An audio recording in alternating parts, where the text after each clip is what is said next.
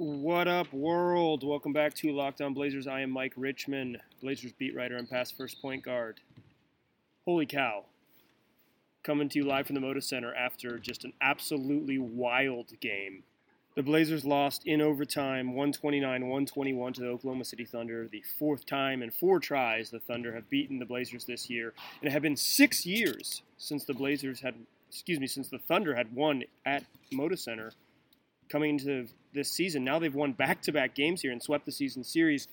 This one was uh, just a, a, a, sort of high level game with a lot of chaos. Um, we're going to start with sort of the wildness that Jusuf Nurkic helped foster.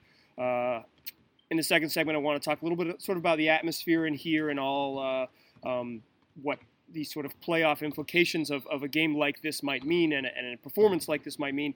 And then the third segment, I want to talk about why uh, some of the Blazers want to see Oklahoma City again if they get to the playoffs. Uh, maybe an, a matchup that not all, not everyone who watches this team thinks is a good one, but definitely some players on the team want. But let's start with the absolutely bizarreness of this game. Um, this was there were nine lead changes in the third quarter.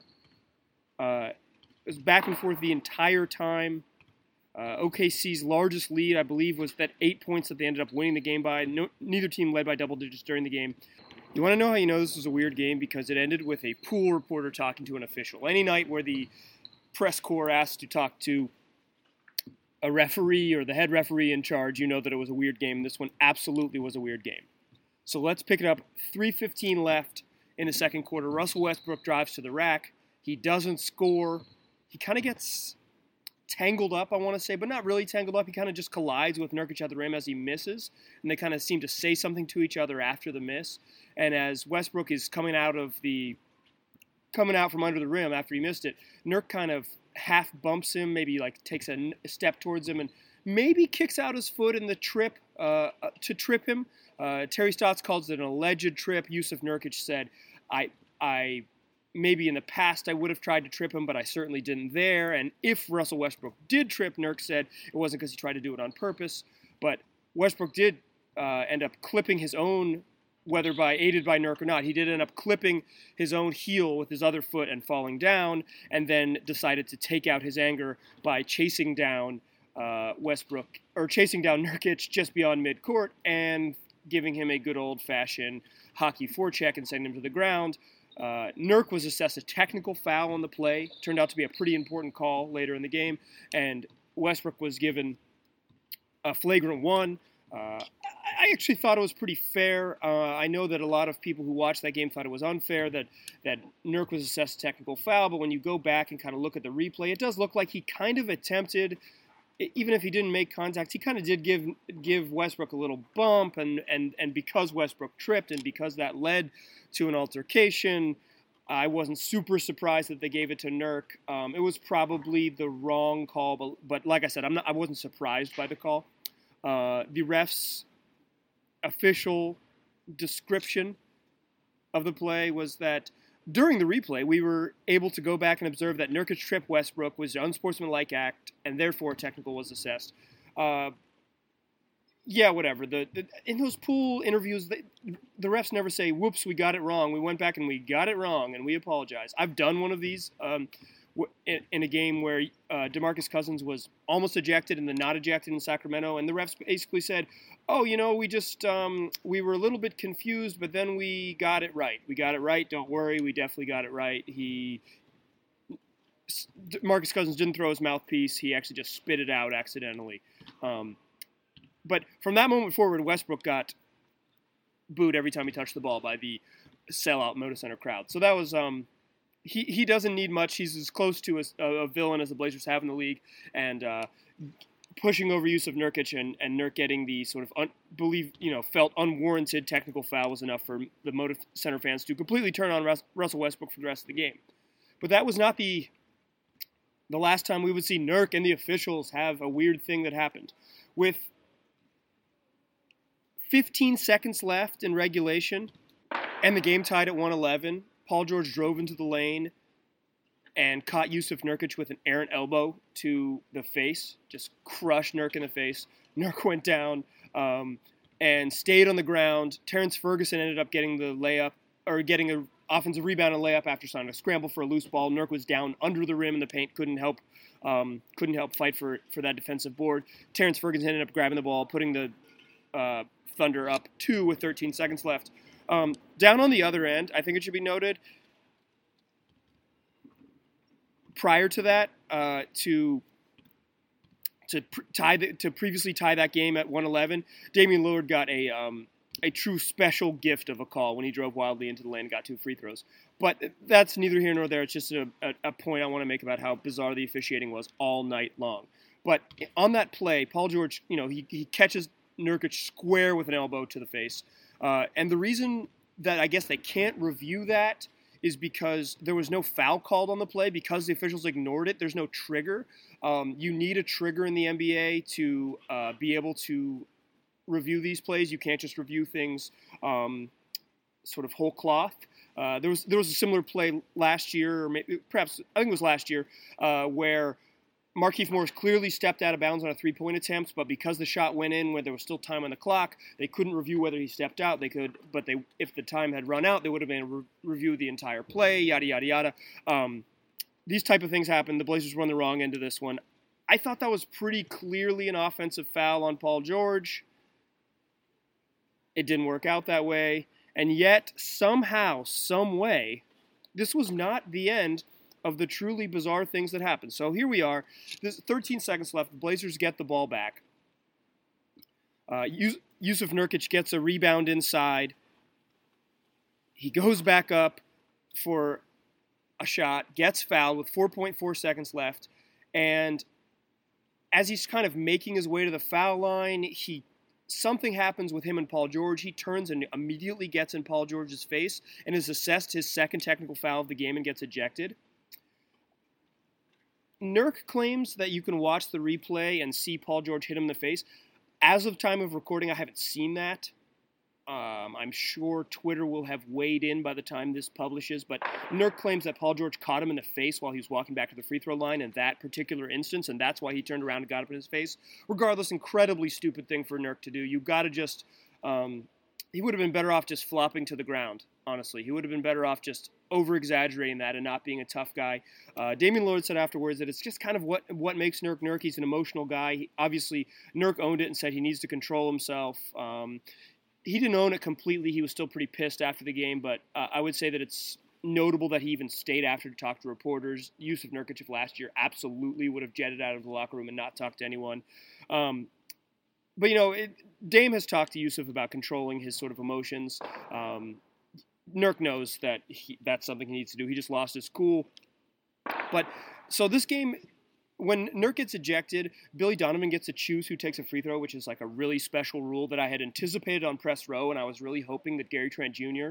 was going to be the guy to shoot him, and that was my fault because I totally forgot Skal was even on the Blazers roster. So when they said Skal will be the one to shoot free throws, I was very excited. Skal had not attempted a free throw in a game since February 6th. He'd taken a cool month. He had never attempted a free throw as a Blazer, and now all of a sudden he's stepping to the line down two with 4.4 seconds left. He, of course, clangs the first one, just a brick. Did not look good coming out of his hand. He told me it felt good. Um, from where I was sitting in 113, didn't look very good. But he missed the second one well. He did a good job of missing a free throw. That's a hard thing to do. He said CJ whispered to him, you know, miss it short. And he said, that's kind of hard to do. I'm going to miss it long. So he misses it long, and in the scramble for the rebound, the refs gave the Blazers, in my opinion, another incredible gift by calling a loose ball foul on Mark, Markieff Morris. I mean, what on earth was that call?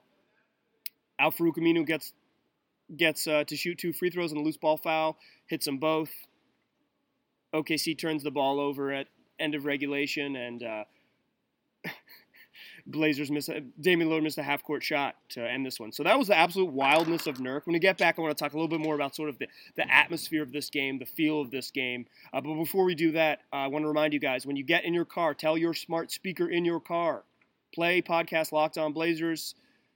It'll improve your commute. It's the perfect length podcast to uh, have a nice commute in the morning, in the afternoon, whenever you are moving around in your car. So just hop in your car, tell your smart speaker, play Locked On Blazers.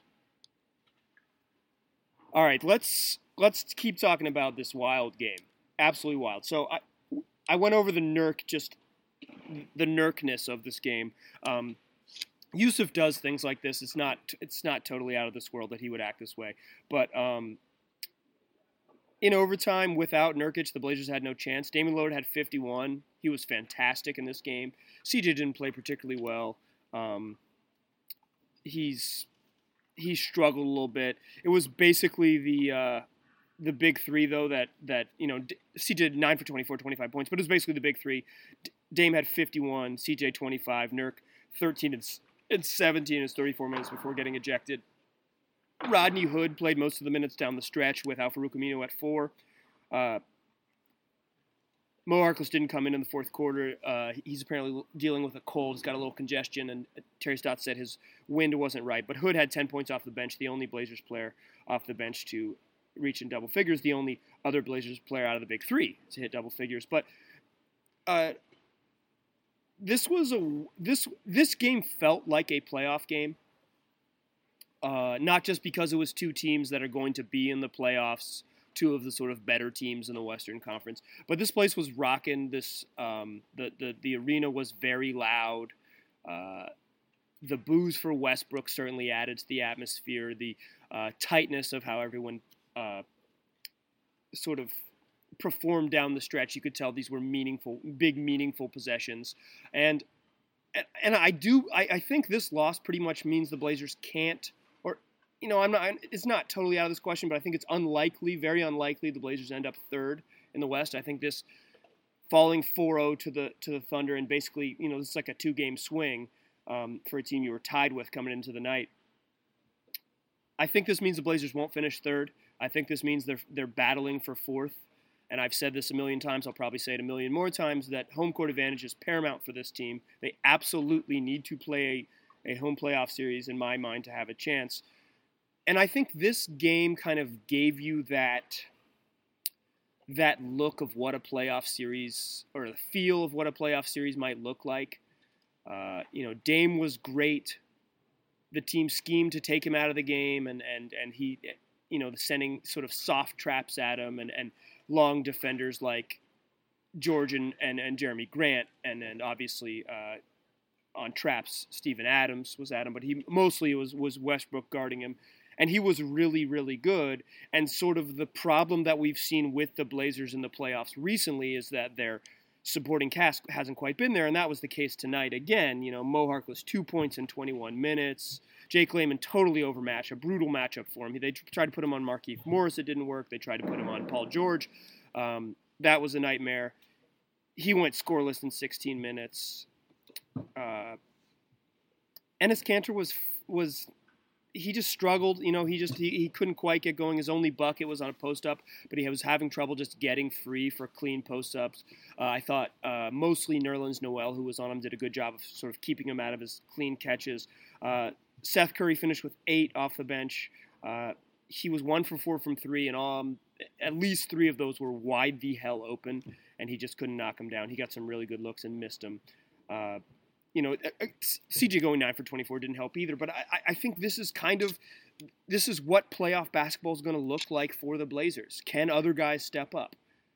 Almost, and I, you know, I don't think offense was really the problem. You know, they had 113 in regulation. That's a that's that's pretty good. Uh, that's that's enough points to win games most nights. Uh, but but just sort of the, the, when they needed big shots, they needed execution. You know, the game was close throughout. Like I said, it was you know I think their biggest lead was six, and and uh, OKC's lead until the end was seven. So this game was right there in the balance the whole time. The Blazers needed just someone outside of Damian Lillard, who was 15 of 28, three of 10 from three, but just a parade to the free throw line. This game was two hours and 53 minutes runtime because there were 250 million free throws taken in this one. Um, but they, they needed someone not named Dame who had 51 and was fantastic to really to get going and get hot. It kind of looked like it would be Nurk, and I, I really do believe um, that the Blazers that he's going to be the, the sort of the X factor for the Blazers in the playoffs. How good he he can be as the Blazers' second best player is really going to be. Um, I guess X factor is not the right word, but how good he's going to be as their second option is really is, is really going to be the determining factor. Uh, they need CJ to be a little more efficient to beat really good teams, but this was just to me this was what playoff basketball looks like. Uh, you know, going against two All Stars in George and Westbrook. George had 32, one for nine from three, didn't shoot very well, but again, parade to the free throw line, 17 to 20 from the free throw line.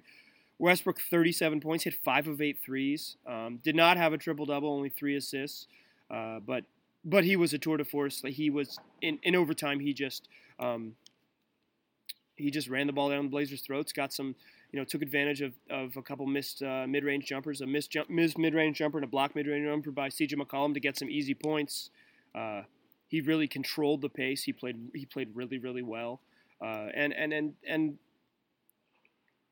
against elite teams, I I think the question remains: Do the Blazers have enough to get stops when they need them and to score big buckets? They were close tonight, literally a coin flip at the end of the game, but they didn't quite do it. So I think until you know until the playoffs happen these questions are still going to spring up, especially when they play against good teams. All right, welcome back. Still locked on Blazers, still Mike Richman. Jusuf Nurkic said that he would be the happiest person on earth if the Trailblazers played the Oklahoma City Thunder in the playoffs. This is an admirable sentiment from our man Nurk.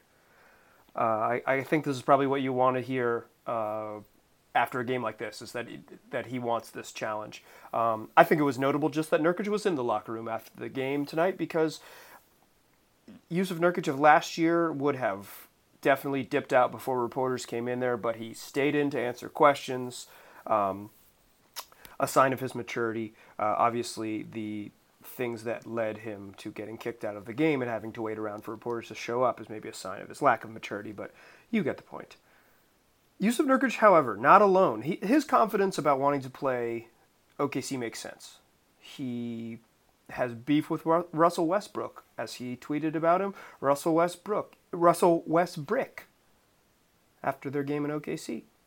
He just, he, he's a dude who beefs. That's who Nurk is. He's an emotional guy, but he's not alone, as I alluded to, with his, um, I don't know, preference, but his acceptance that uh, or willingness to face this Thunder team in the playoffs. Uh, some of it is just it, this.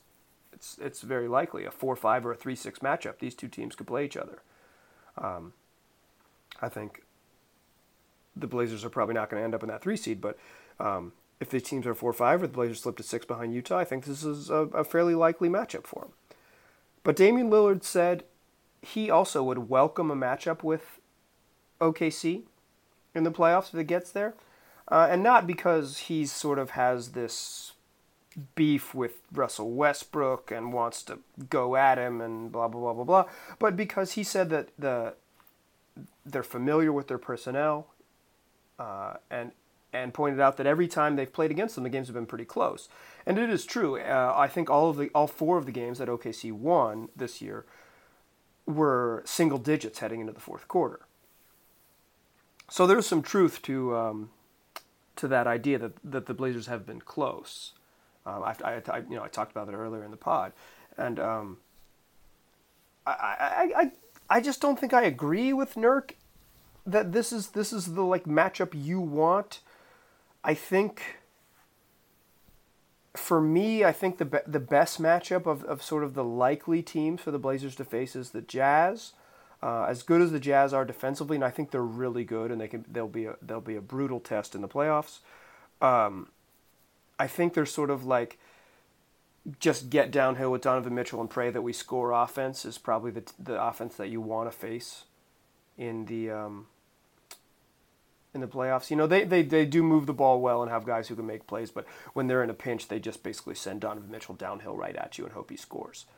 I think that's a team you want to play. I don't I think OKC is probably the next choice because uh, Westbrook, for as tour de force fantastic as he can be, he can also shoot teams that he can shoot his team out of the game. Uh, you know, he had a ton of turnovers tonight. He had eight, but he had seven heading into the fourth quarter. He was kind of erratic for those first three quarters, as he can be. I don't think that's that that's part of his game. It's part of the way he plays. Uh, I, I think Houston is, is is I would be say the team that you want to play the least of the of the teams that the Blazers are likely to face, uh, because James Harden in a playoff series is, is a nightmare. Um, he's going to play 48 minutes, 49 if D'Antoni could let him play, and and Chris Paul has been a bad matchup for Damian Lillard pretty much his whole career. So I, I, I respect Jusuf Nurkic's decision to say that he'd be the happiest man on earth, um, although I don't necessarily agree with his assessment that. Um, playing OKC would be a gift. But I, I, think he was mostly talking on emotion. He's mostly talking that he wants to play this team because he wants to face this team. He wants the challenge. He wants to go at Westbrook, who he um, doesn't like. And he probably doesn't like Paul George too much either because he got elbowed in the face by him and then he got kicked out of the game trying to confront him. Um, so your boy Nurk's got beef, albeit unfounded or potentially unfounded. But uh, I, I I like that the Blazers are in that mode where they say, "Yeah, we want to play teams." Uh, Ed Davis said it against when they were going to play the Clippers a couple years ago. It was the team the Blazers clearly had beef with, and he said, "Yeah, we want to play them." I respect that players do that. I think it's cool. Um, I think a lot of times in this day and age, players are cognizant of sort of the what will generate a headline, what will grab the news cycle, and they tend not to say inflammatory things. Um, so I respect that the Blazers said, "Yeah, let's we'll play them. We'll play them. We're not afraid. we we'd love to play these guys." And I kind of think in the other locker room, OKC's thinking we would love to play these guys. But as Damian Lillard said, it's hard to beat a team eight times. So maybe he'll get his wish, and the Blazers will play the Zombie Sonics to steal a Bill Simmonsism. So usually this is the part of the pod where I kind of final, use the final segment to preview the next game. The Blazers play the Suns on Saturday. The Suns are super bad. They've won three in a row. Uh, if they win four in a row, we'll I'll record some sort of emergency. Sky is falling down. Time to batten down the hatches. Rip City. It's all over. Um, here's my preview of the game. I don't really believe in must wins, but this is an absolute better not lose. This is a better not lose. Got to beat terrible teams at home is a pretty good recipe. So the Blazers got to beat a terrible team at home. That's my preview. Appreciate you guys listening. As always, check, hit me up on Twitter at Mike G Rich. Um, I know I've been teasing the uh, J- return of Jason Quick to the podcast. It's going to happen next week. We've got a plan to record coming soon, so you get more quick soon.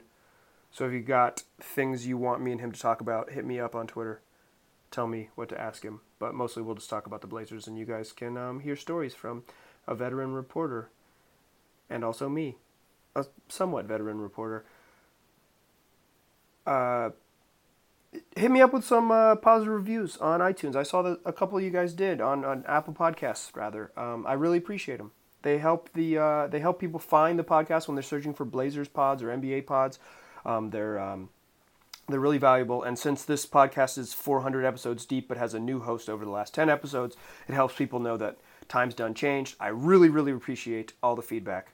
Your boy loves a five star review. Uh, this podcast is available everywhere you find them SoundCloud, Stitcher, Spotify, Apple Podcasts, Google Play, you name it. In your podcatcher, search for Locked On Blazers. Tune in again soon. I'll talk to you guys then.